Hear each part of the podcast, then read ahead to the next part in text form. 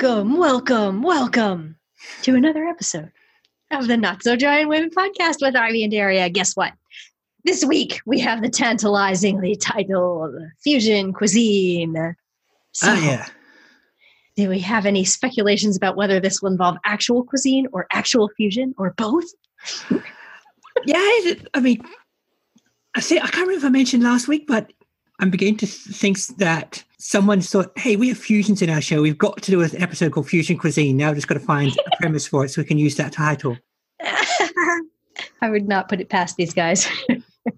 So whether someone fuses and tries to eat, or if they're going to do a, a doctor's wife type swerve and it's actual fusion cuisine, I don't know. well, you'll know in 11 minutes. Yeah, I'm about to find out. I'm going to put the sound. back. Here we. Yay.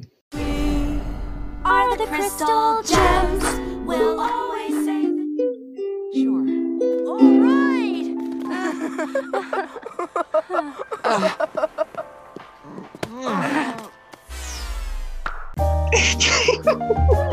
So, is that what you expected? I don't know if that was what I expected, but I certainly enjoyed it. Tell us what happened. All right. Plot is actually fairly straightforward. Steven and Connie are watching the episode before the mid-season pre-finale of their favorite show Under the Knife, which Connie can't watch at her place because her mum is a doctor and doesn't like how they get all the doctor stuff wrong on TV. And boy, howdy, I've, I've known doctors and I've been there. So, in the middle of this, Connie's mum calls her on her little flip phone, and Connie says she and Steven are just hanging out. And then Connie's mum asks to speak to Steven's mum because Connie has told her mother that Steven, in fact, has a mum. So they ask Garnet to fake being Steven's mum on the phone.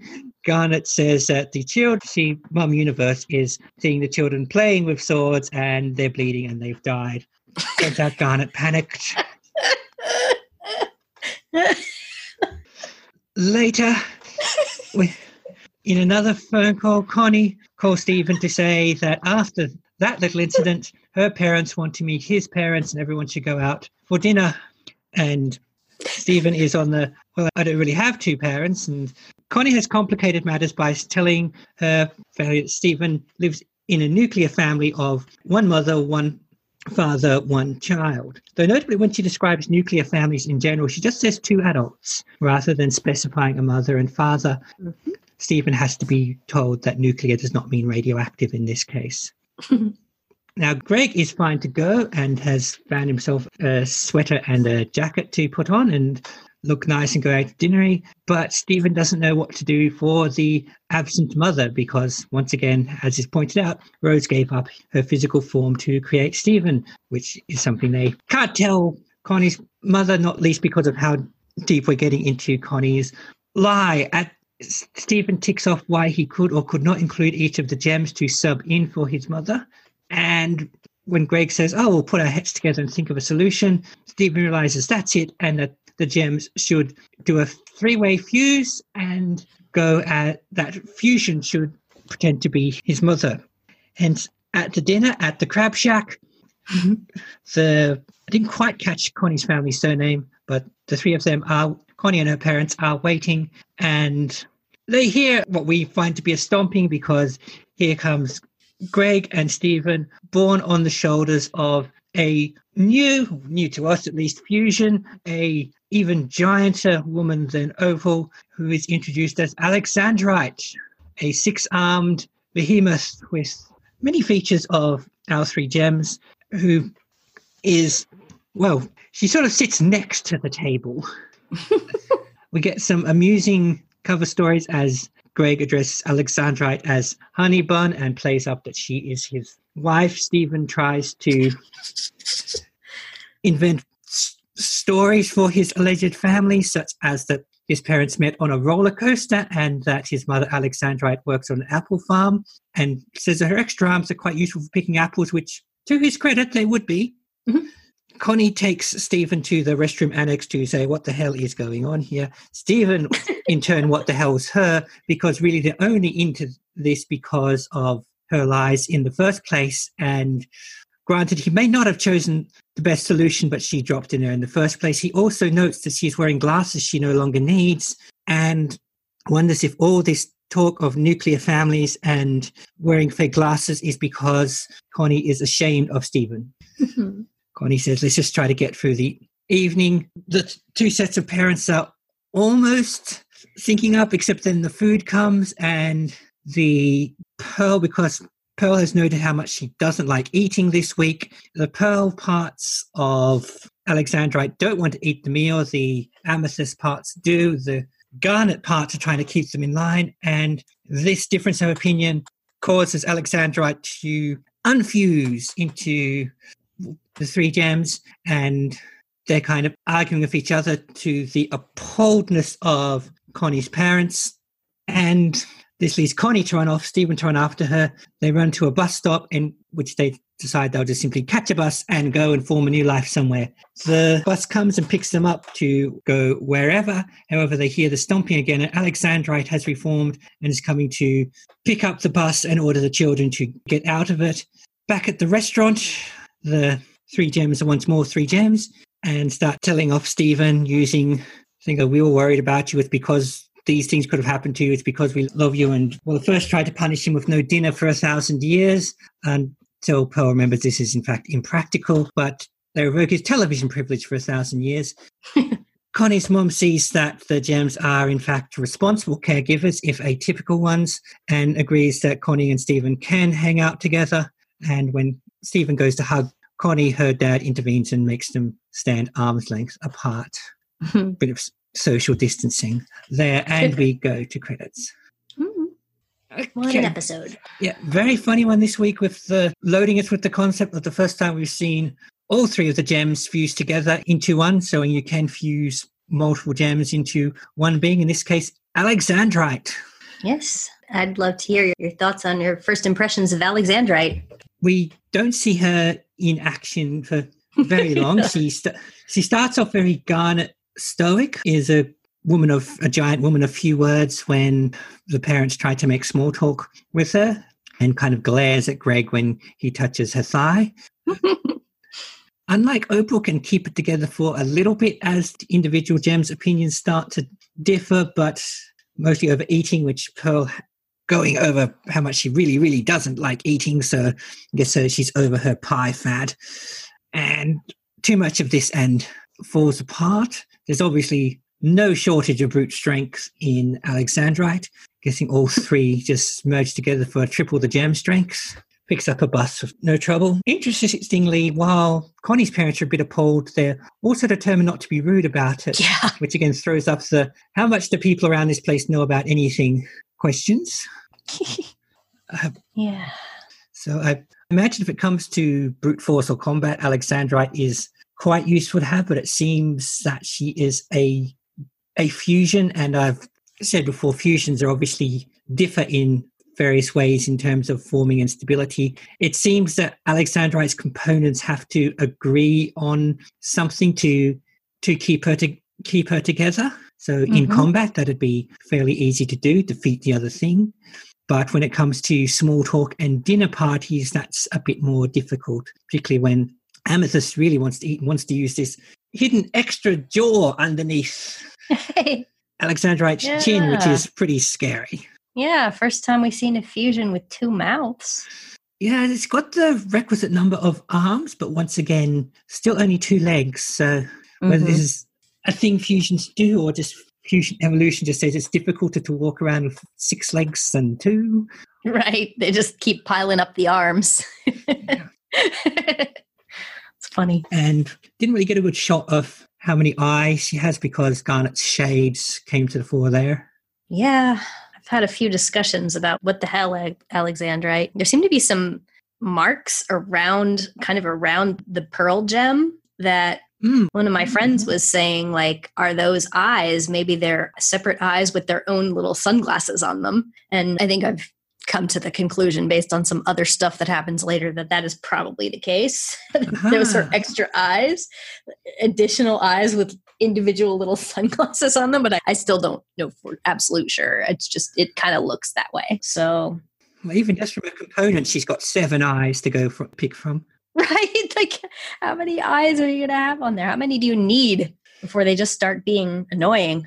Yeah, we, we've speculated before about how much influence individual gems have over how their merged form turns out, but we still Yeah. don't, don't really know for certain. Yeah, for this one, it kind of looked like her three sets of arms were very distinguished as belonging to one or the other, even though they were all kind of the same design. They were colored a certain way. So it looked Mhm. like, oh, those are Garnet's arms, those are Amethyst arms, those are Pearl's arms. Mm, And there were different builds and thicknesses too. She's got the double mouths. She's got kind of a pearlish nose, doesn't she? Definitely. Nose seems to be a fusionally dominant trait. Yeah. Yeah. So far, we've just seen what, um, seen Opal and Alexandra, and they both have it. Mm. and we got a kind of lovely kind of color for her skin, which is probably the light purple and the burgundy merging in with the the pearlish color that pearls is. hmm Yeah, they did a good job incorporating the colors of the real gemstone alexandrite because that's kind of a, a very multicolored stone. So ended up looking. She kind of looks a little bit like. I mean, she doesn't have a cohesive color palette. She's very multicolored, which serves who they are together really well, in my opinion. But I know she kind of looks like a. a somebody's paint palette. Yeah, and we've seen the gems we've the gems we've seen to, to date, especially garnet and pearl, have a more di- more diverse color palette than than amethyst, and even more so than lapis, who was uh, sort of just a, a fairly blue all over when we saw her. mm-hmm. Mm-hmm. So it fits that she'd be pretty colorful having those two as Hmm. part of her makeup. You're right. Were you surprised that we got to see this fusion before we got to see the garnet and pearl fusion? I don't know because both were sort of significantly unseen. Just- this is the first time. at least I think it's the first time it's been made clear that you can multi you can multi Yes. not just the two. Uh, Yes. no one mentioned it one way or the other when Steven suggested. So whether Steven already knew that or if he just assumed it and happened to be right, we don't know. But he was right. You can merge with three gems, or whether you can That- then merge, go on to merge with four or five or whatever. I don't know.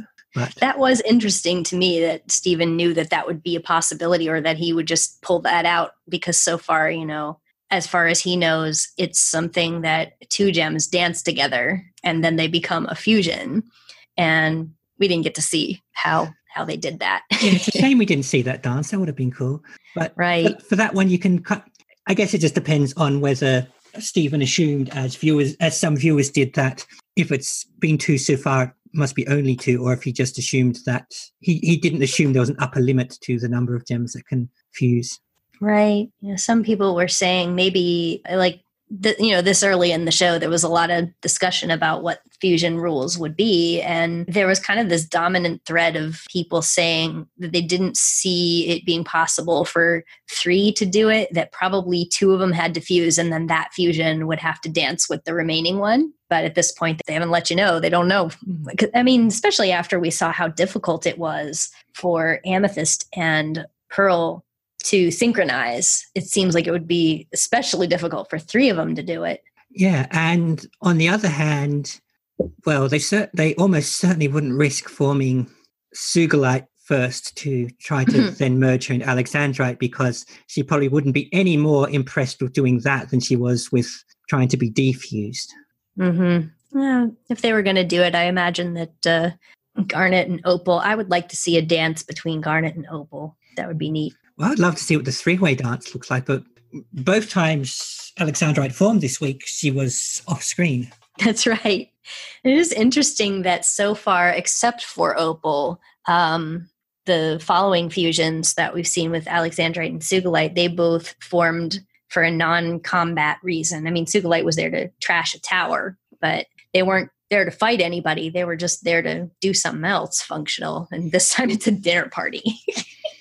and we've got the exponential size thing going. Compared to Opal, at least, she she probably could be on a par with Sugilite, who was massive, Mhm. but Opal was Opal was just like just outside very tall human range when she was made of two of them. But adding a third, well, makes her like transformer size. yeah. Given what I just said about Sugilite, I don't know if this is another unpredictable thing. If maybe some fusions do just sort of remain fairly small, as just certain combinations end up very large. I remember hearing a lot of speculation about that too, because Opal at least fit in the house. Hmm. and you don't think that Sugilite would fit in the house. And Alexandrite, definitely not. They better have done their fusion outside. Yeah, I haven't been able to. Well, I just watched it, so I have haven't been able to work out if Alexandrite or Sugilite is taller, and I think at le- least Sugilite actually got taller during her episode. So Mhm. I think if I just had to guess, because I mean, si- size is uh, notoriously a little inconsistent in this show anyway. But if I had to guess, I'd say Alexandrite's probably taller than Sugilite. But, you know, then she sits down at a table, so it's hard to tell. I'm glad they were outside.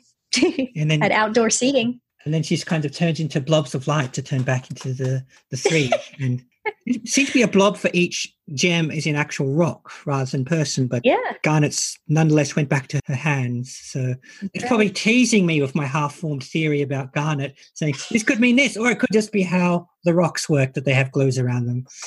What do you What do you think? I don't know. I actually wonder if they'd started to wonder if people like me would think this and made it just ambiguous enough to mess with people like me.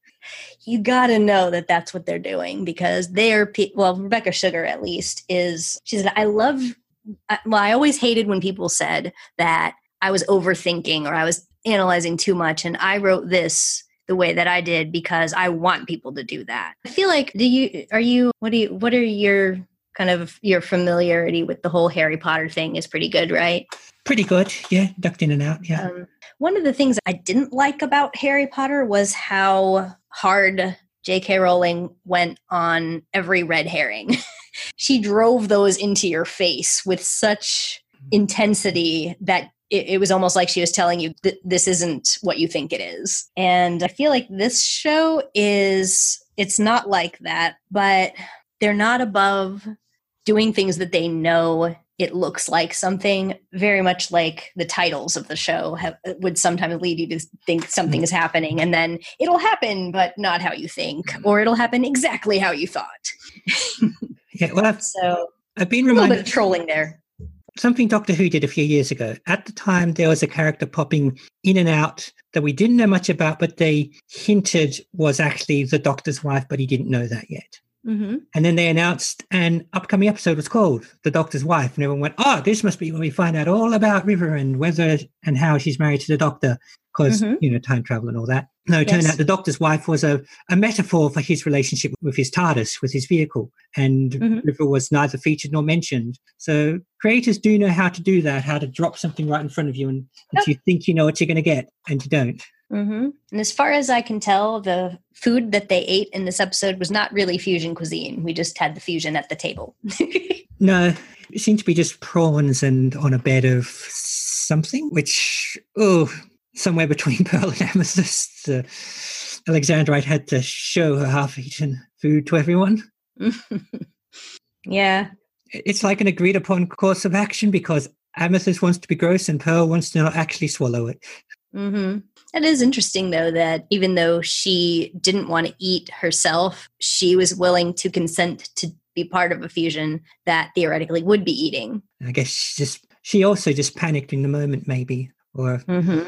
thought she'd be able to influence the amethyst parts to eat lightly or something. I have uh, very mixed feelings about this episode personally, just because, you know, two things you're excited about. You're excited to see the fusion, and you're excited to meet Connie's parents. Mhm. And I was excited that both of those things happened in this episode. But I felt like, okay, at first, Steven is trying to pick which was his most nuclear mom, you know, like Mhm. he's like, maybe this one, pros and cons, maybe this one, pros and cons. So it seemed like he was gonna he was gonna pick one. And Pearl's reason for not being there, suddenly being her voicing very strong opposition to eating, you know, as you mentioned, this is the first time that that's really come out like that. And it kind of felt like, Yeah. yeah, and and it didn't even work really because you could just bring Pearl because all things considered, she's probably the one that would behave herself most like a mom. And Um, probably her behavior would most impress Connie's parents, particularly Connie's mother, from what we saw.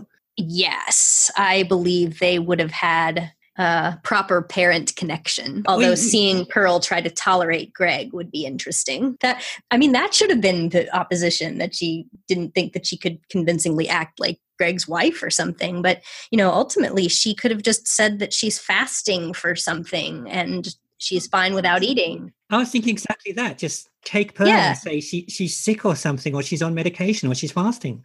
Right. And she really wanted to join you, but she won't be able to eat anything. Like she, the bottom line is if you felt like you couldn't go to dinner because people would expect you to eat and it would be just too weird if you didn't eat, the answer to that, making it even more weird with a giant woman with six arms, it doesn't seem like it makes logical sense. It just doesn't.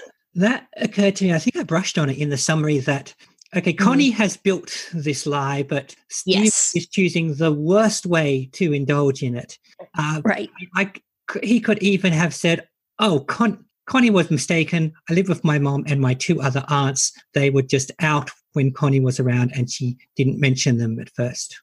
Right. Or just, you know, Connie thought that I lived with my mom and my dad, but, you know, my mom is actually passed on and, you know, these are the people who take care of me. You know, it's not, it seems like, I don't know, maybe it was a Connie panic. Yeah. I mean, that she felt like her parents were suspicious and that she had to make Steven seem just like them for them. I mean, she must think her parents are extremely judgmental. Mhm. Uh, Well, I think they are. I don't think she's entirely wrong there. Oh, I think that she knows that they're judgmental, but uh, you know, I mean, it's not like I, I don't know. I mean, would they look down on Steven for not having a mom if he said his mom was dead? You know, I mean, that's essentially the truth. Maybe she just blurted it out, and now she has to stick to it. Yeah, and I mean, I was thinking the same. If you said that some or all of the gems were aunts, I mean, that's more or less true, really. Mm-hmm. Especially as especially as aunt doesn't necessarily mean your biological parents' biological sibling anymore. Right.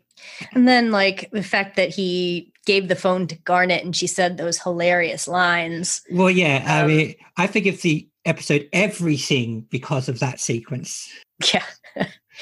Yeah. I'm sure that that's why they felt like we have to meet these people immediately because we don't know what kind of weirdos are, you know, thought that that was uh, an acceptable joke or something. I mean, the Garnet panicking on the phone is that is seriously one of the funniest. Garnet has a lot of moments like that.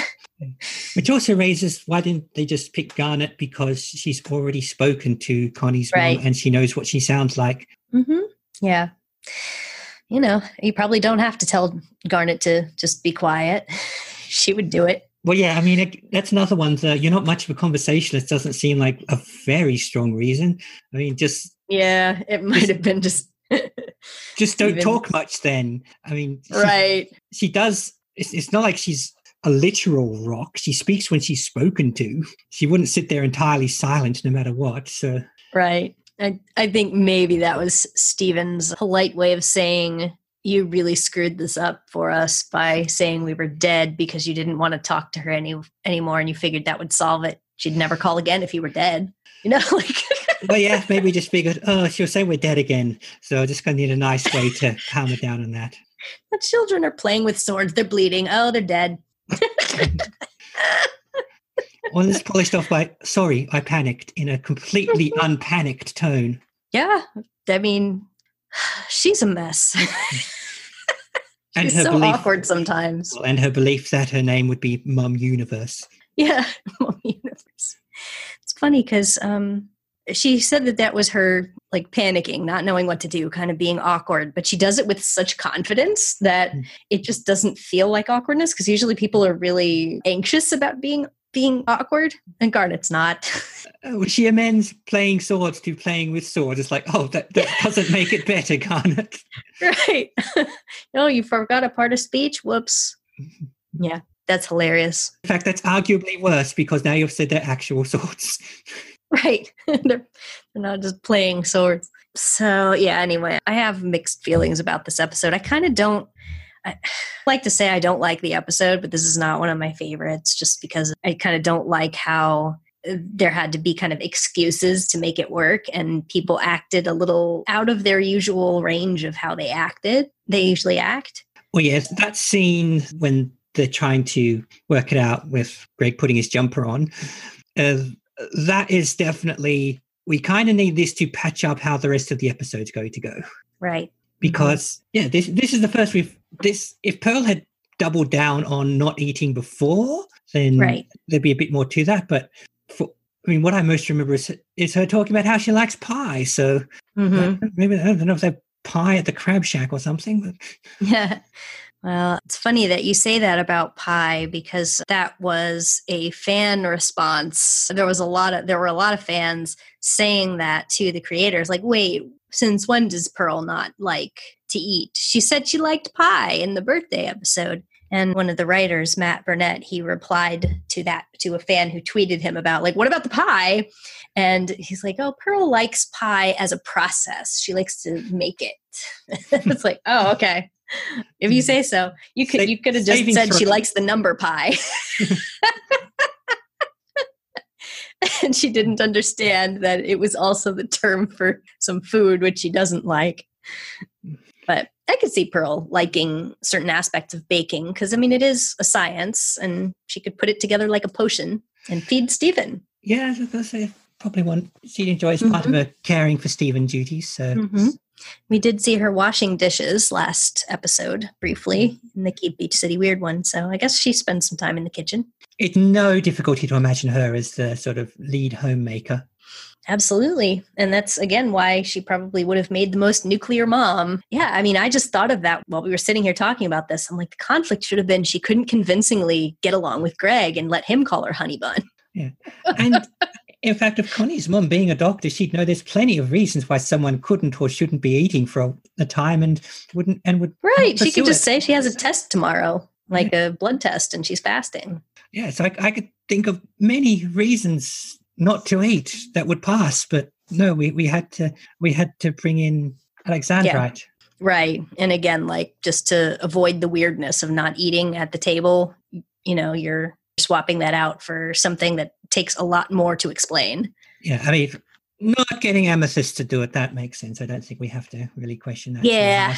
Yeah. And I mean, Garnet can be pretty agreeable. I mean, I could see her sitting there and her maybe her sternness uh, being appreciated. It was in the end that they were they were like, yeah, that's uh, no dinner for a thousand years. That was pretty funny. And Garnet's like, all comedy is derived from fear. Yeah. See, it, it was the moments like that which I mean, I do like this episode, even though, like yourself, Yes.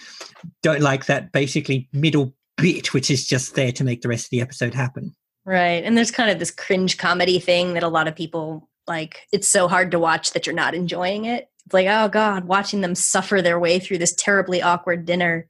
So, Yeah, well, for me, the humor there was Greg trying to act like they're the st- stereotypical husband and wife, and yeah, oh, that that's my honey bun. Mm, yeah. Yeah. my sweet dear wife here. I don't know what she does for a living. My mom works on an apple farm. and then they try to run away. What was that? Yeah, I, well, Steven's impulsive enough to agree, agree with it. I guess Connie was just hitting high panic by this point. I guess so. Yeah. I mean, her mom went hard. She was like saying, I didn't know I couldn't trust my own daughter, and that's got to be hurtful. But yeah, everybody panicked in this episode.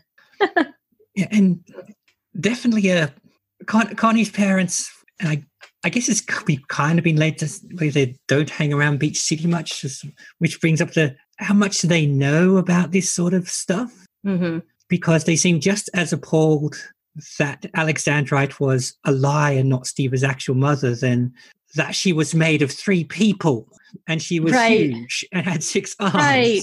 Right. They're like, oh, well, who are they? And it's like, hey, how come this Alexandrite person isn't your mom? You, who are these people? Like, like that's a that's a logical question to be answering when you've just seen a giant fusion unfuse and become random weirdos that then start arguing with each other about food. And can spontaneously make gauntlets appear. Yep. And punch each other Three Stooges style.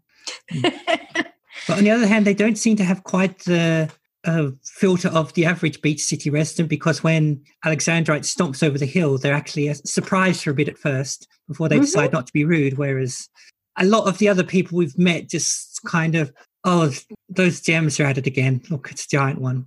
Right. And obviously the Yeah. obviously the waiter coped. Yeah. I guess we didn't get to really see too much of uh, interaction with that, but but yeah, you're right. We didn't see any service people or uh, wait staff running away screaming, saying there's a giant monster out there and she wants more breadsticks. It's and it seems to be a standing thing that no one to date has they could also be very polite of course has noticed the gems atypical skin colors or that they have rocks embedded in them hmm and certainly especially with pearl there would be little getting around that Right. the I do remember in the beach party, Kofi asked about what's wrong with Garnet's hand. oh Um, but other than, but I mean, like you said, it's her hand. Whereas, you know, she could just not show that if she was worried that people would call her out and say, What's wrong with your hands? But then you got Pearl and she doesn't even have bangs. no, I don't know if She doesn't even have a hat on. That also Yeah. makes makes me wonder on a far less deep thing about Garnet's gems. Why, when she claps her hands, it sounds like clapping and not like two rocks banging together. hmm yeah. So whatever the cause is of getting a double gem, and unlike everyone else, this is is part part of her power that she can just retract them slightly so she can make proper clapping sounds when she wants to. I made a fan comic about that once. Oh, oh. kind of, but it was about Steven giving Garnet a handbook for how to what was it called? How to how to how to cope with your hand gem or something like that. and it's like tips and tricks, and it's uh she becomes very offended by the book.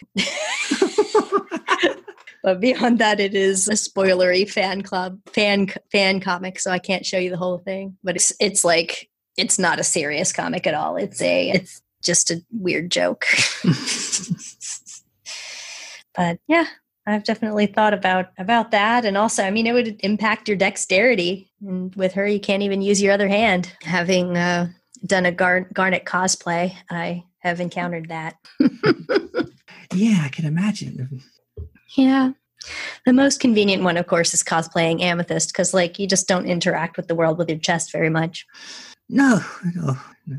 I remember I used to have a piece of jewelry that covered the same part, and I gave up wearing it because of just how annoying it was to do anything. So, I would like to talk about Connie's parents. Okay, let's talk about Mr. and Mrs. Connie because I missed their surname. Yes, so we found out their last name is Maheshwaran, which is an it is an Indian name that means Lord of the Universe. oh, okay. a lot of people had theories about that. Is funny. Yeah, that's a mouthful, but I appreciate that they gave them, you know, a name that isn't necessarily simple to say because I think for people in I guess mainstream American culture anyway, we you see a lot of people making judgments about names that sound too foreign and they don't know how to pronounce. They're like, "Oh, I'm not going to learn how to pronounce that because it's hard." But, you know, Also, a lot of a lot of people of Indian descent on TV, uh, especially on British TV, a lot of them are called Patel and Kapoor, right. It's easy to say. uh, so it's it's Um, it's nice they could sort of break out of that mold a bit. Yeah. I work for a company that the the guy who owns the company is Indian and he has several other people working for him who are Indian and uh, they have an assortment of unusual in this country last names and let's see one of them has a last name that's five syllables and her first name is four syllables so it's a mouthful I- went to school with someone with a six-syllable surname, so I did Yeah. I, I learned I learned to cope with that one. Right. Um, there, there's a lot of just, I mean, uh, from people who don't have a lot of exposure to cultures outside theirs, or people who are straight up bigots and stuff. You you see a lot of people saying it's you know it's un, unreasonable to to have to learn these things, and meanwhile they are okay with learning complicated last names from parts of Europe or something. Like everybody knows how to say Schwarzenegger Mm. but as soon as it sounds i don't know outside of their experience i don't know it's almost like some of the countries that you're supposed to try to learn how to pronounce their names. It's like, oh, that's more cultured. Mm. and whereas some other names from other parts of the world, people feel comfortable dismissing them as just being too hard or being, you know, they'll they'll be insulting about uh, their responsibility to learn how to pronounce it. So I th- I think just more exposure to people with diverse names is the answer to seeing less of that. So hooray for the Maheshwaran family. Her parents' first names are not mentioned in the show at all, although her dad's name later gets a reference to it. But I don't remember when exactly this happened, but somebody actually asked Ian Jones-Quartey on Twitter, like, what are Connie's parents' first names? Because I guess we went on for a while not knowing hmm. what their first names were. They're just, well, in this episode, Steven called them Mr. and Mrs., but later, after he knows she's a doctor, he calls them Doctor and Mr. Like, you know, parents don't have first names, they're just Mrs. or Mr. So I guess it hasn't been relevant to his life exactly, but the he, Ian, answered what their names were, and the father's name is Doug, and the mother's name is Priyanka. So it's not really spoilers because they never they never have an episode about it. Hooray. Doug, and Priyanka Maheshwaran. Yep. So now they have faces and names. So it was cool to meet them. It was, we knew that the dad was a security guard because she said so in the first episode where she was introduced, but we didn't know until this one that she's a doctor. The mom is a doctor and objects to her daughter this uh, copy of General Hospital for this. for this uh, world. How did his legs get into his brain? that was funny. Well, I guess if you're an ER doctor anywhere near Beach City, you keep pretty busy. Oh goodness. oh, I guess so. Wonder how many min- mysterious illnesses and injuries she has treated.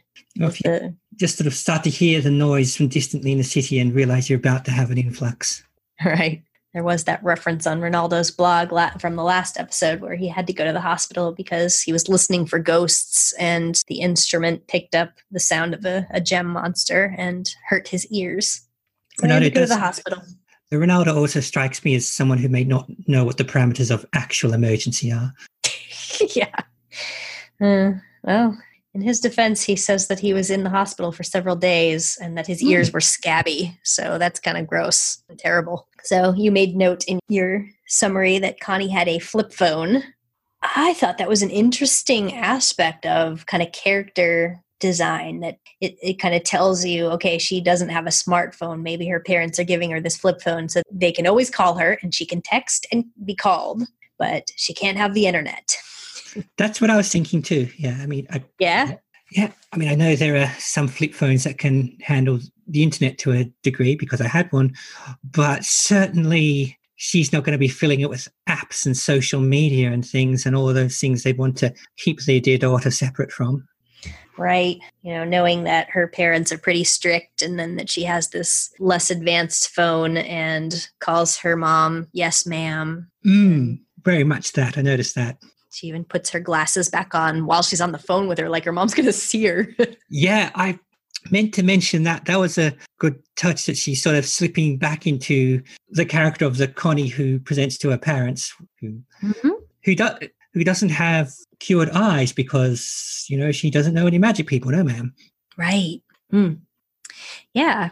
That it kind of tells it tells a pretty robust story only in images. And language choices. So, and then of course we meet them and we find that they're quite strict and they they suddenly start respecting the Gems and Greg when they're punishing their kids. you know? That's when they start approving of them and they say, "Oh, you're responsible parents because you ground your kid from TV for a thousand years." Hmm. You can be strict too. I like you.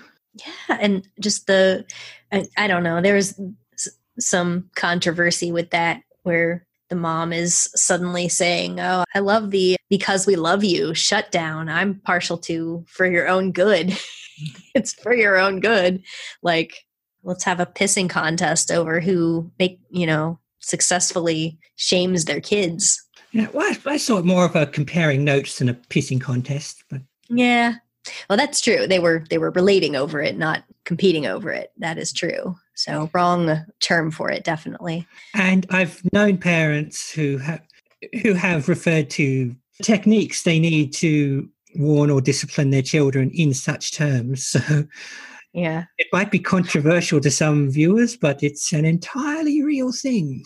Oh, yeah. I could probably make a probing question out of this actually, because it's kind of controversial. Follow up questions! So, you know, the whole, you know, the phenomenon of the, the, the tiger mom, right? Yeah. I saw some interesting discussion where people were talking about this, and this is kind of where the controversy came from. That especially, you know, uh, many cultures of South Asian and East East Asian parents have these very strict styles of parenting, and they pride themselves on like, I make my kid practice their instrument, and they will go to lessons, and they will do this, and they will be a productive member of society and that is how our culture works. And there are people who say you know this is this from outside of the culture they'll look at that and they'll say this is like an abusive thing. But then other people say it's basically uh, xenophobic or racist for you to say that our culture is an abusive culture because it's you know it's controversial. So there were a lot of people who said i relate to this because my parents are just like this and they're very strict and that's how they talk. And then other people are saying i've been a, kind of a victim of this going overboard. So i guess my kind of like my thoughts on it are it's kind of not my my business to say one way or the other but you know if i was going to make a probing question out of that i just you know what do you think of kind of the difference between having an established cultural difference versus certain parenting styles do have negative effects Hmm. It's interesting you put it like that because I have definitely seen this before, but it's not really being culturally stratified.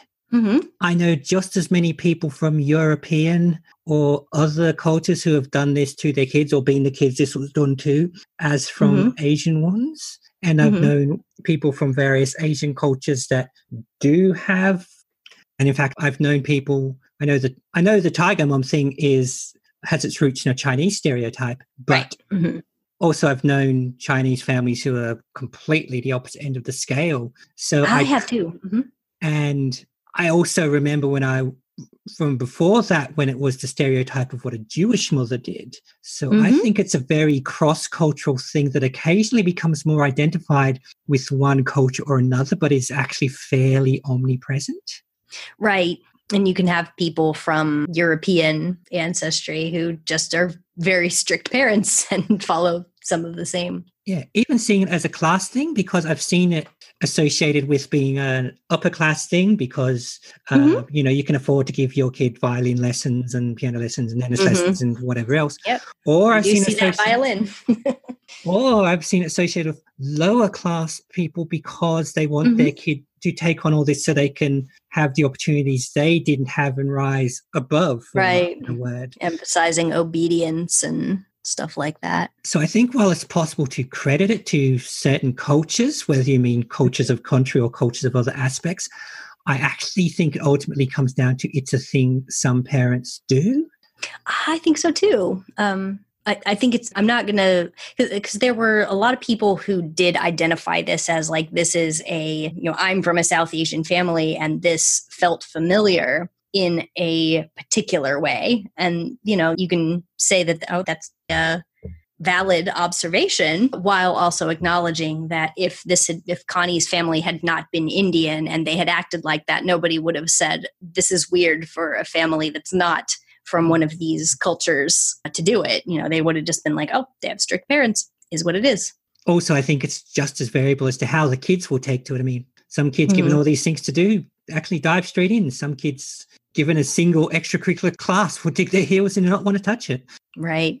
And Mhm. Connie seems, I mean, we've not actually seen her at a tennis or violin or whatever else lessons, but she seems a fairly studious type. So she doesn't seem like does. she's browbeaten into doing any of this and Right. seems to take the benefits of being someone who reads a lot and studies a lot. So I think so. I think in general, she seems like she at least is not poorly matched with that entirely. The thing that worries me though is how readily she lies as a protective measure that she fears her parents will take something from her if they know the truth. That is worrisome to me that, you know, that she felt like if she was honest with her parents, then they wouldn't let her do something that's important to her. She feels like she can't communicate with them. And then her first thought is, let's jump on a bus and run away. but it is nice to know she cares that much about Steven and keeping Steven in her life that she would take risks. I mean, I know some children just lie just because they yeah, do. they do. Uh, they Connie do. doesn't quite seem like that, but obviously she's no stranger to mendacity, so we can put a pin in that mm-hmm. one at least. And right. as kind of came out a bit this week and is actually comparable to the a few weeks back of Pearl messing with the rose quartz bubble, mm-hmm. in that it seems that Priyanka is actually more upset that Connie lied to her rather than of mm-hmm. what she found the truth to be. So Connie could have made that assumption that she needs to tell these lies when she in fact does not. Mm-hmm. Yeah, I agree. I just wonder what led her to believe that her parents would not be accepting. We've seen that they're strict, but uh, you know, like you said, they when they saw three people fall out of a giant pe- a giant lady, you know, mm. their reaction is we want to know what this is rather than, you know, that they're freaking out about the magic.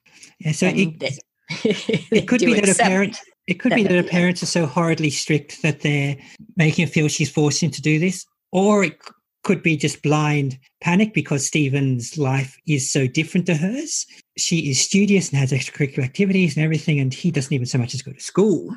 Mm-hmm. So yeah, she she's probably made some assumptions about what her yeah. parents would feel. Yeah, and some of those assumptions might not be entirely wrong, but also as, mature as she is, she might have ex- exaggerated them in her mind into this will this will result in me not being able to see Steven at all. Yeah because this difference would be so thoroughly objectionable and my parents might think it's contagious. Mm-hmm. Yes. That we haven't actually seen either of her parents before this moment means it's a bit up in the air either way, whether this is what they've done to her or something has just formed in her head or a bit of both. Right. So we, we'd never seen, eh, you know, for example, a conversation where she says, well, I don't want to have violin lessons. Oh, you're going to anyway. Mm-hmm. Yeah you're going to do it and you're going to like it. Yeah. They seem a little bit like parental caricatures at this point, but like most characters on Steven Universe, you're going to assume there are layers.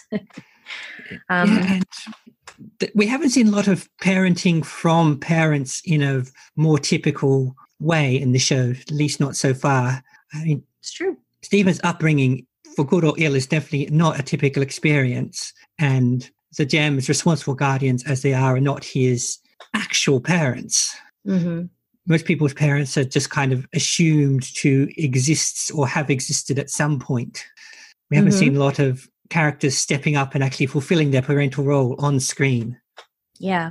I'm trying to think if I've seen any moms besides technically, I mean, Nanefua is Kofi's mom, but he's grown. Mm. And other than that, I don't think we've seen any moms until we've seen Connie's mom. Mm.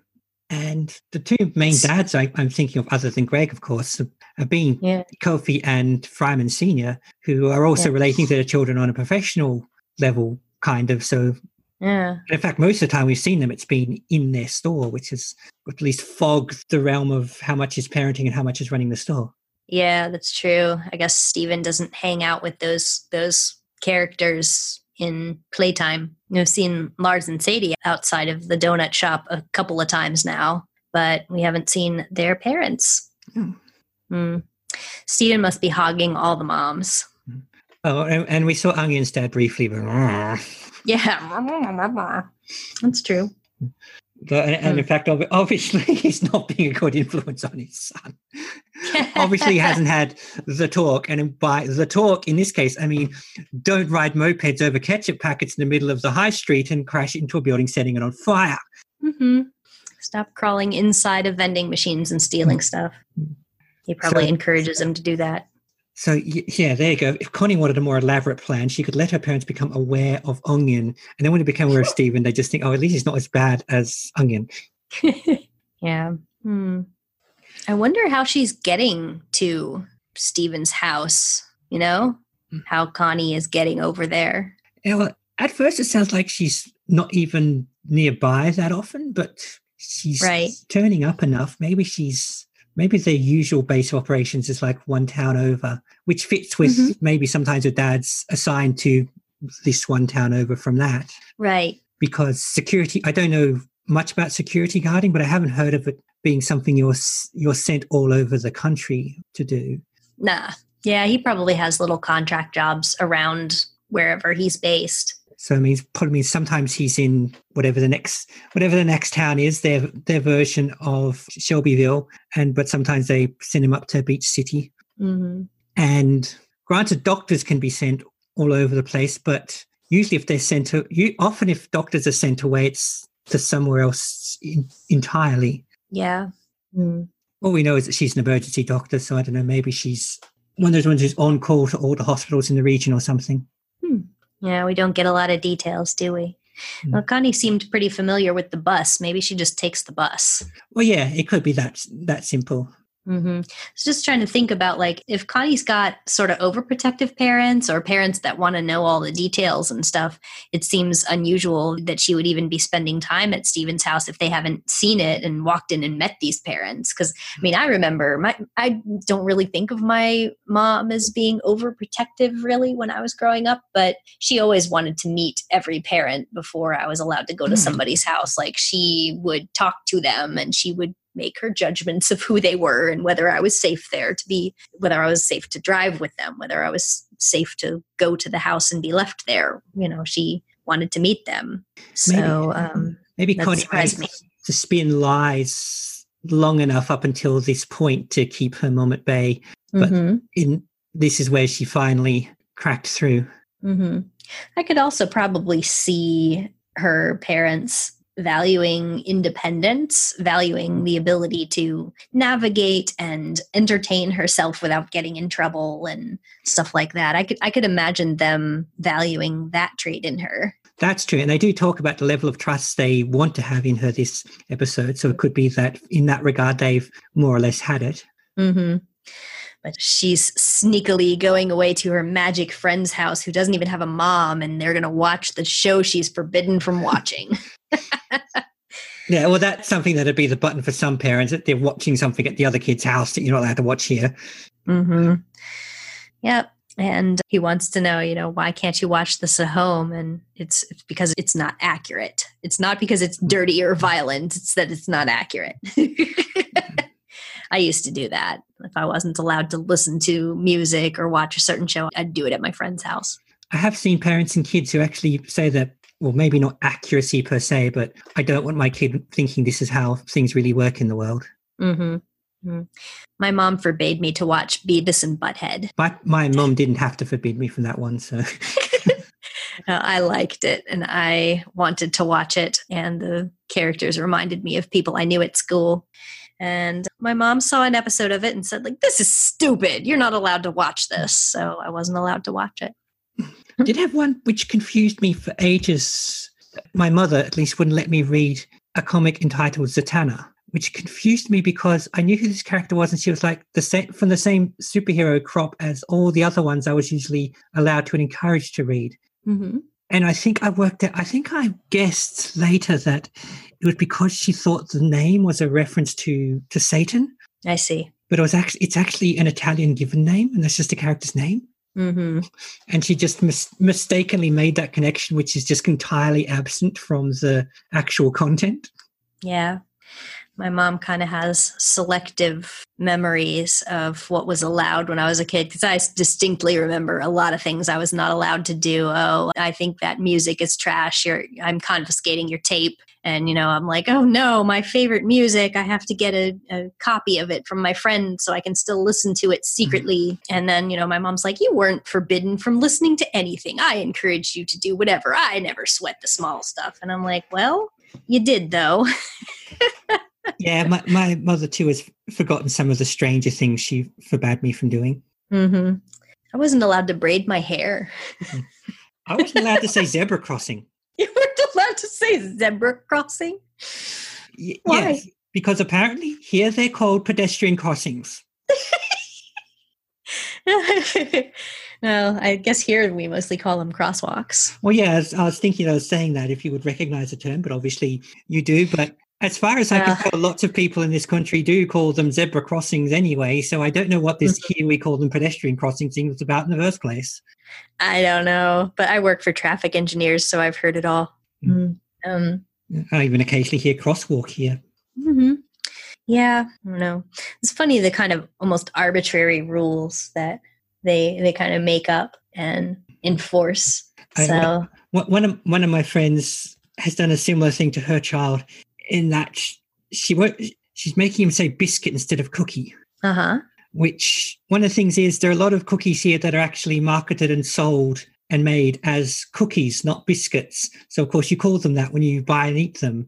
hmm But whenever I say that in front of him, like, "Oh, I've just eaten a Subway cookie," he goes, "You can't say cookie; it's a biscuit."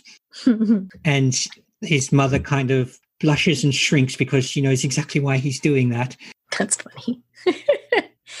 oh goodness. You know, I mostly grew up with a pretty permissive parenting style. I mean, in most respects. And my mom was not really all that hung up on whether you used bad language, which is funny because there were certain things that she didn't like us to say. She didn't like us to say shut up. We weren't Mhm. allowed to tell each other to shut up because that's rude. But she wasn't too hung up on like swear words. And she says, as long as you don't swear at people, you don't call me, you know, whatever insult. But I mean, if you say it in passing conversation, it's not like I'm going to punish you. So, but of course, when we were really little, there were certain words that we knew were, quote, bad words. Mm. And I have an anecdote about my youngest sister thought that there was a swear word in one of her children's books. And my grandmother asked her, Oh, really? Why? Can you tell me what the word is? And she whispers in her ear that it was the word predicament. So, you know, my grandmother had to be like, oh, you know, very seriously, and then told my mom about it. she was dead serious that that was a swear word. so, I venture to say that probably Connie is not allowed to say any curse words or any rude words at all. She's got strict parents and she's on a kid's so She's allowed to watch Dogcopter, or at least she read the books. yeah. Well, maybe it's why her parents let her watch because you know it's based on high literature. yeah. Wonder if they're the kind of people who just kind of assume that if she's reading, that's more intellectual than any movie. And that's not necessarily true. No, but I can see her parents believing that. It's possible. I don't know. I wonder if they would be the type that would be like, okay, she's reading, so therefore she's reading something valuable, versus like, we're going to examine every book you read and make sure that it's food for your mind and not trash. Well, this is filled of smut and violence and blood, but it was written 150 years ago, so that's okay. Yeah. Uh, let's see. Oh, I forgot to say how I liked Steven's cute little bow tie when he was meeting her parents. I, I saw that, and Connie had a similar thing on the front of her tunic at the start too. So we're getting some Yeah. bow tie action this week. I think that was the little dress she was wearing when they met too. But Steven just, you know, wearing what he usually wears, but there's a bow tie. That's just that's so Yeah. Steven. I am now being formal. Mm-hmm. Greg looked all right. You know, I think he had some tattered shorts on, but he looked presentable. Greg again shows that he does understand you can't just wear a dirty vest and and what have you out going out to a nice dinner. Mm-hmm.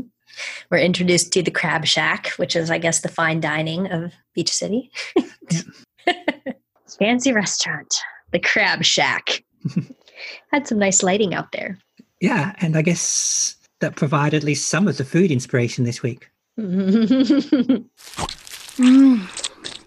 so, of course, I did reproduce the food of this restaurant, both the breadsticks and the appetizer that made them fall apart. Was that seemed to be prawns on? Was it a bed of noodles? I can't quite remember. It looked like just kind of a garnish of lettuce or salad leaves. Okay, Um, just remember. and uh, the the breadsticks are pretty easy for somebody who bakes a lot like me. You know, breadstick. It's in the of- name. Yeah, the typical. I did go ahead and make them from scratch when I when I reproduced this recipe, and I did both of those together because they were for the same meal. So I went ahead and did the whole usual sort of activating yeast with you know sugar and stuff, and then adding in the other ingredients like you know flour and salt and oil and all that kneading together and letting things rise and all that. But it also has a nice little topping of what did I do? Butter, garlic, and there was something else in it. Maybe it was salt. I think that's it. But you like brush it on when they're hot. It's really delicious. Mm. So I made I make a lot of weird food for this, but it's nice. It's a nice relief when something is normal and really good. But as you can imagine, the other dish was a bit of a challenge for a vegetarian who does not eat any seafood. So when I have a situation like this, I still try to make it as close as possible. So I was kind of going for what can I do that's sort of like shrimp. It looked to me like these were not breaded like shrimp things, but they I, I tried to do something that you could do with a shrimp. Like you, you get what like a I don't know, like a pound of shrimp or something and fry them up like this. But I did go ahead and do like a breaded kind of thing with a vegetarian option that that was trying to be fish. Mm-hmm. you know? So I had fake shrimp the, the other night. It was actually pretty good. You did? Was it good? Yeah, well, it means I finally got because I'm a bit allergic to shellfish normally. It means I got to actually right. taste what all the fuss was about without worrying, and it was pretty good stuff. And yeah, was it breaded? No, it just it looked like little white and orange prawn butts. Maybe I should have searched something out like that. But then like if there's not much preparation, I kind of feel like, okay, I put I warmed this up and I put it on a plate. You know what I mean? yeah. I my friend made it for me. I don't know for all of us, but I don't know where she got it or what she did to it before serving it. So that sounds good. There's definitely some uh, fish stew pizzas I could have used those on as well.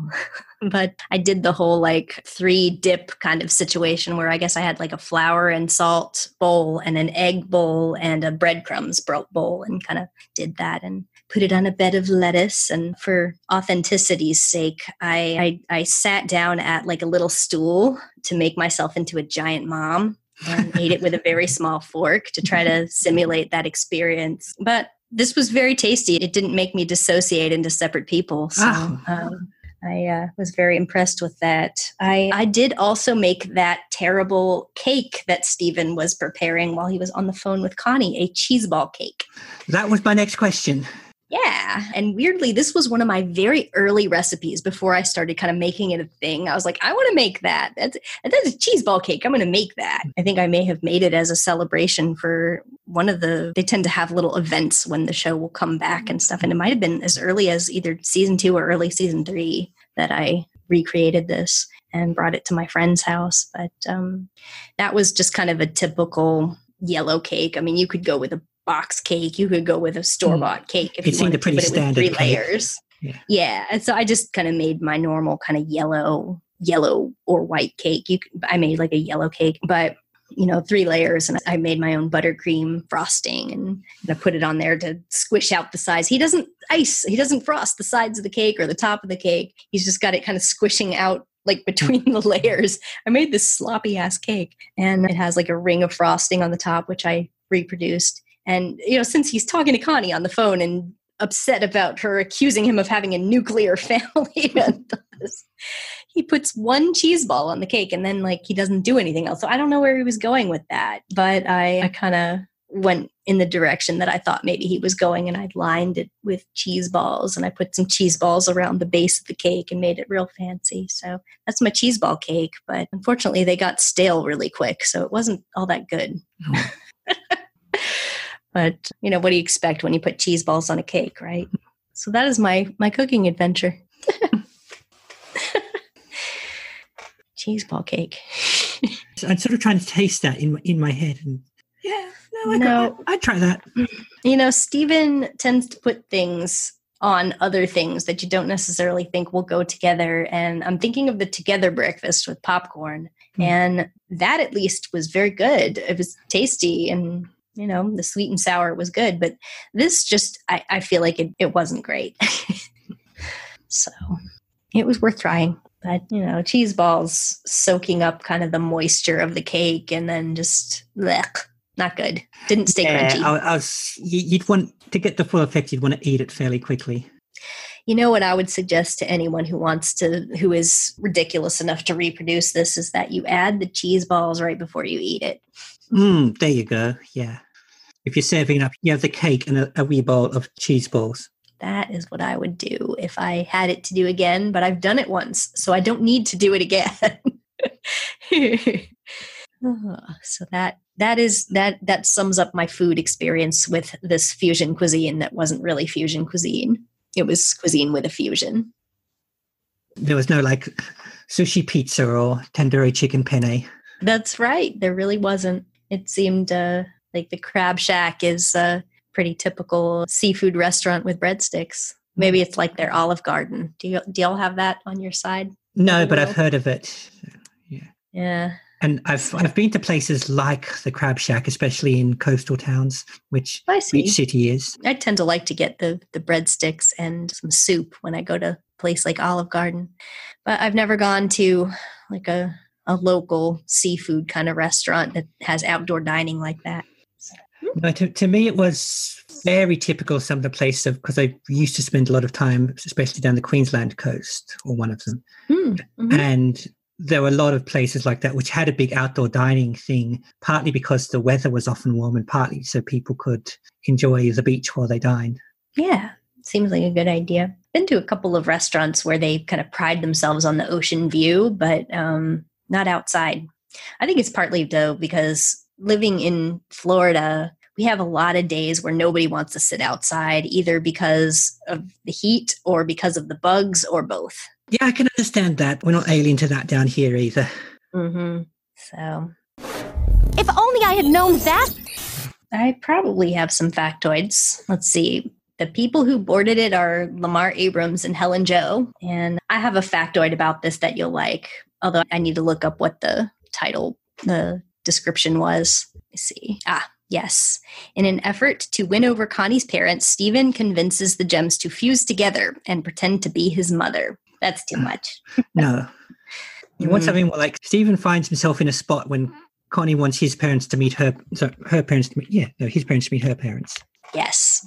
Um, but the factoid that I think that you will really like is when I said when I was saying that this is uh, boarded by Lamar and Hellen. Jo has a weird sense of humor, and one of her alternate lines of dialogue for Amethyst when instead of what she actually said, which was "I love it when mush passes through my body," she had her some original uh, line of dialogue was. Uh, I, I love popping biscuits from my body tube.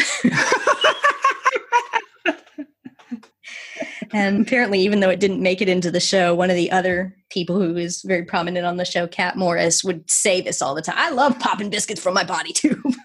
And they were just quoting this as this inside joke on the podcast, the official podcast. I probably slipped into office slang. Oh, I'll come and help you. know, First, I got to go pop some biscuits from my body tube. It's completely something Amethyst would say. I love that. Um, That, that that raised the question though, is because Alexandrite managed to eat at least a bit of food. So Mhm. where where does it end up when they reseparate? In, does it like evenly distribute amongst the three, or does Amethyst get it because she was the one who committed to that? Or you know, if I had to guess, I would say Amethyst would be glad to keep it. And uh, she is probably the only one who has a ready made digestive system just built into her form. uh, I, I'm sure she, she apparently really enjoys that. So, yeah, that Pearl's uh, speech there at the end when she's like, food, eating food is so disgusting. You chew it into nasty mush, swallow that goop, then it comes out of you. she's so offended. and Amethyst is like, that's a party though.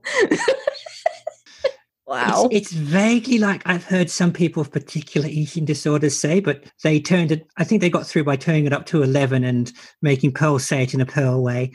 right. I mean, at least with Pearl, you know that she doesn't need to eat. And she and that's the other thing with Pearl. It is genuinely an optional extra. So she's, you know, kind of defending it before they go, saying uh, that they get all their all the energy they need from their gem. So mm, yeah. She probably is offended on several levels, besides the fact that she has to take a foreign organic substance into her body and do something with it.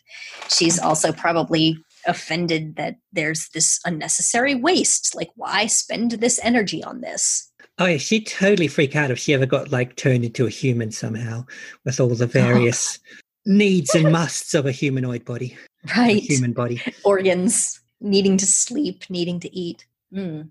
hmm And then she'd also have to take lessons from humans and possibly Amethyst about how to manage having a body like that. Oh, Amethyst would love it. She'd go, I didn't know you could make gunk in your eyes. Oh God, she would start collecting it. Mm, yeah, most likely.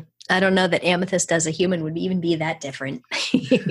Yeah, she'd, Find new ways to be gross. yeah, I think she'd just be impressed that there was some bodily function she hadn't heard of that she had to try out. Oh yeah, she'd be like, "Hey, check this out! My armpits stink." if I don't bathe for a while, will it get worse? Which will be better. It'd be funny. I haven't showered for two days and it's so funky. Yes. I think if I want to give you more factoids, I could tell you about we have several new voice actors joining the team because we have both Connie's parents and uh, Alexandrite. Ah, yeah.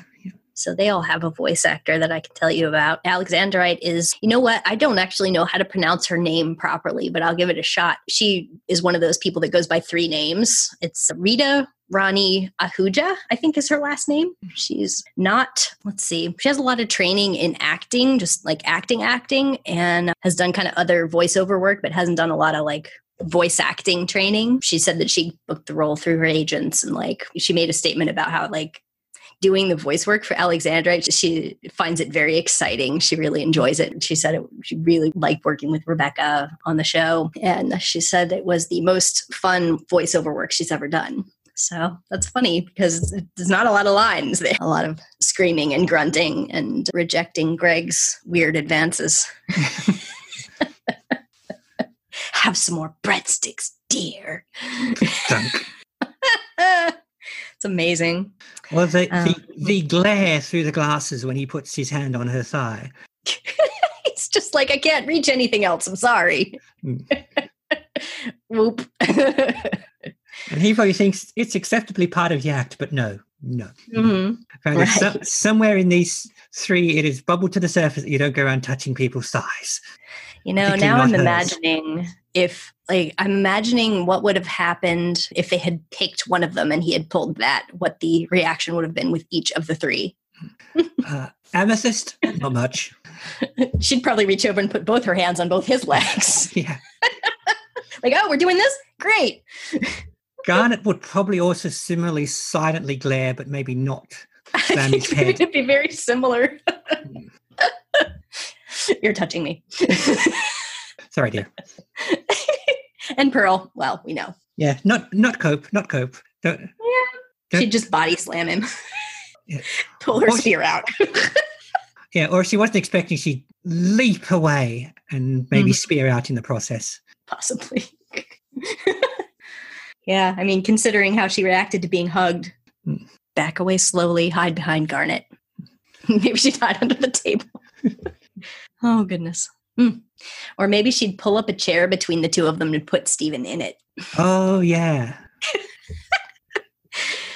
So I don't know that much about the other two voice actors. I know that Doug Maheshwaran is voiced by Crispin Freeman, who does a lot of voice acting. Mm, I've heard of Crispin Freeman. Right. Yeah. He's been around. Yeah, he's I think if I'm not mistaken, most of his roles are anime. Ah, dubs versus subs. Mm. I think it's he does mostly anime dubs. I'm not sure though. I'm just going to double check something on that. hmm Don't Hmm. This is this is safe. I'm looking up another source too. it's it's safe to Google this. Yeah, like I. There it is. Yeah, he is. He's a he's a handful of Transformers. I see. There you So, go. I went through the Transformers wiki to check that, so that's safe. See, you know how to do it. Dr. Priyanka Maheshwaran is voiced by Mary Elizabeth McGlynn. That name I do not know. So Yeah. Let's see. What do I know about her? I don't know that much about them because I'm sometimes not that great of a fan. She's she's done other voice acting, I know, but I think she's more like into she hasn't been a directing and like script writing and directing. And I heard that she sings, which made me think like, wouldn't it be funny if she like sang a parenting song? I could see her busting that out. I couldn't see it honestly. hmm. Oh, I giggled a little bit when you were saying how they totally needed to make this episode because they needed to make the fusion cuisine pun because this episode was originally titled Fusion Crime. I don't know why. Oh yeah, I mean there wasn't that much crime going on. Yeah. Unless they think Con- they count Connie committing fraud, I suppose. Maybe. I mean, the lying and or the running away. I have no idea. Or possibly that they're getting punished for their crimes. I don't know. But what I remember seeing about it was that it, it was it was released as like that was the name in the lineup for such a long time that when TV guides started picking it up as fusion cuisine, people thought it was a mistake because they were like, "Isn't that fusion crime?" And people had like edgy theories about what was going to happen. But we saw it right there on the screen in the in the cheerful bowl letters. Yeah. Oh yeah. So it's I mean, maybe that's the process they went through. They're like, we have to call this fusion cuisine. Hmm. I guess I don't think I have any other factoids. So all I have left for you is merchandise. Brand spanking new, mint in box. All right, what do we got? Sadly, I there's no like plushies or figurines of Alexandrite. I'm so sad about that because obviously this would have been the episode to show it to you. So I'm kind of back to only slightly related types of merchandise. So I figured this is sort of a parenting episode and I brought out my dad universe hat. It has Mr. Universe and it's a baseball cap that has his van logo on it. It says Mr. Universe. Oh, that's cool. So it's the best I can do for a related piece of merch. But hats like this work poorly on me because I'm so small. Oh, but it looks like it might even be big enough to fit my head. I have the opposite problem. well, it's on the smallest setting over here. So I guess it can be made bigger. But yeah, it's one of those things. It would probably fit a much bigger head. But this is official Cartoon Network merch. So it can be Dad Universe and disappear your whole head into this baseball cap. Looks like you're secretly sleeping in a cartoon now. yeah, I am. I'm sleep talking right now. So I'm a mm. model. Someone must make podcasts of their own sleep talking. That is not our podcast. It might include a little less of my rambling if it was. I don't know. not a very comfortable hat on that size. I have to make it small again. so that's my merch. If they ever create an Alexandrite Funko Pop or something, we'll have to go back in time using the time thing and redo this episode. You can, do that with podcasts. I've sneakily replaced episodes of some shows before when I've been able to do a belated fix or something. Wow, great. Mm, so, any other final thoughts on fusion cuisine? No, I know it had that big plot problem in the middle, but there was enough just ludicrous humor to carry me through. So I quite liked it. Oh, I think some of the ones that I don't like as much you like more than me. Mhm. And then again, you also like a lot of the ones that I dislike some of the writing issues happen to be stuff that Lamar Abrams wrote. He's a funny guy. I like him a lot, but some of his episodes are things that I don't like. And he's also the main force behind Onion. So I think I've figured you out. I think in this particular one also we've worked out that we both kind of had the same problem with the episode. It's just Mhm. For me it was outweighed by things like Mum Universe and Honey Buns. Mhm. Goodness, that stuff though. Garnet's awkwardness on the phone and some of her stoic one-liners were absolutely I won't say that they like save the episode cuz I like basically every episode of the show, but they're definitely highlights for me. I'll put it that way. hmm So, before we close, should I tell you what the next episode is called? Ah, yeah, let's hear it. Should I? okay. Episode 33 is called Garnet's Universe. Oh, so get excited for next time. I'm probably going to take a safe guess that whatever's happening, it's fairly Garnet centric. we shall see, shan't we? uh, All right, well, we'll see you all next time, and you'll hear us talking about Garnet's universe. that's right. Thanks for tuning in. Bye. Bye.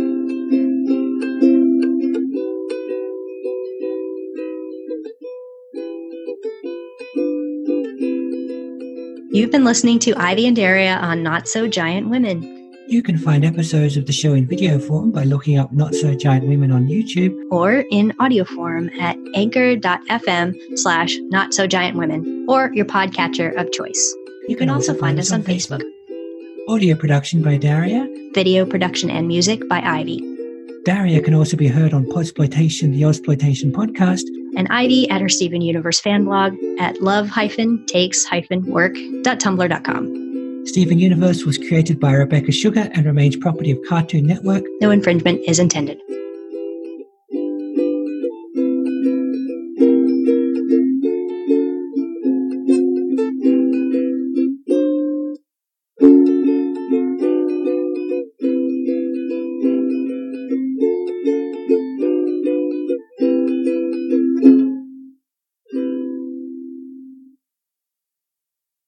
Comedy is derived from fear.